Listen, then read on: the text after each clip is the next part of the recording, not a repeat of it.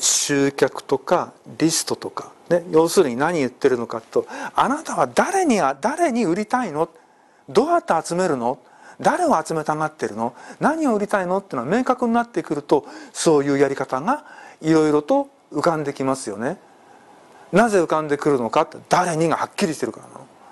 その誰にを決めないとそういう手段も出てこない。OK かな？でこれがしっかりできてくるとちょっとちょっとね図題見ていただきたいんですが集客まずリスト作り。ここから入ります。これイベントをやったりお祭り産業をやったりとかいろんな仕掛けをして集めますね。この時にオファーって言うんですけど普段1000円のものを100円で売りますよって言ったら得なのでいっぱい集まってきたりしますね。そういうオファーっていうんでそういうの提案。そういうので集めたりとか他の方で集めてリストを作る。そしたらとりあえず詳しいことは全部ホームページ来てくださいと。ホームページに詳しい説明が出ててこんなことやってんだってみんな調べられるようにまず作っておくと。でもっと詳しく知りたい人は無料のメールマガジンをお届けしてるから申し込んでくださいねって言ってうちの会社の考え方をどんどんどんどん送ってあげると。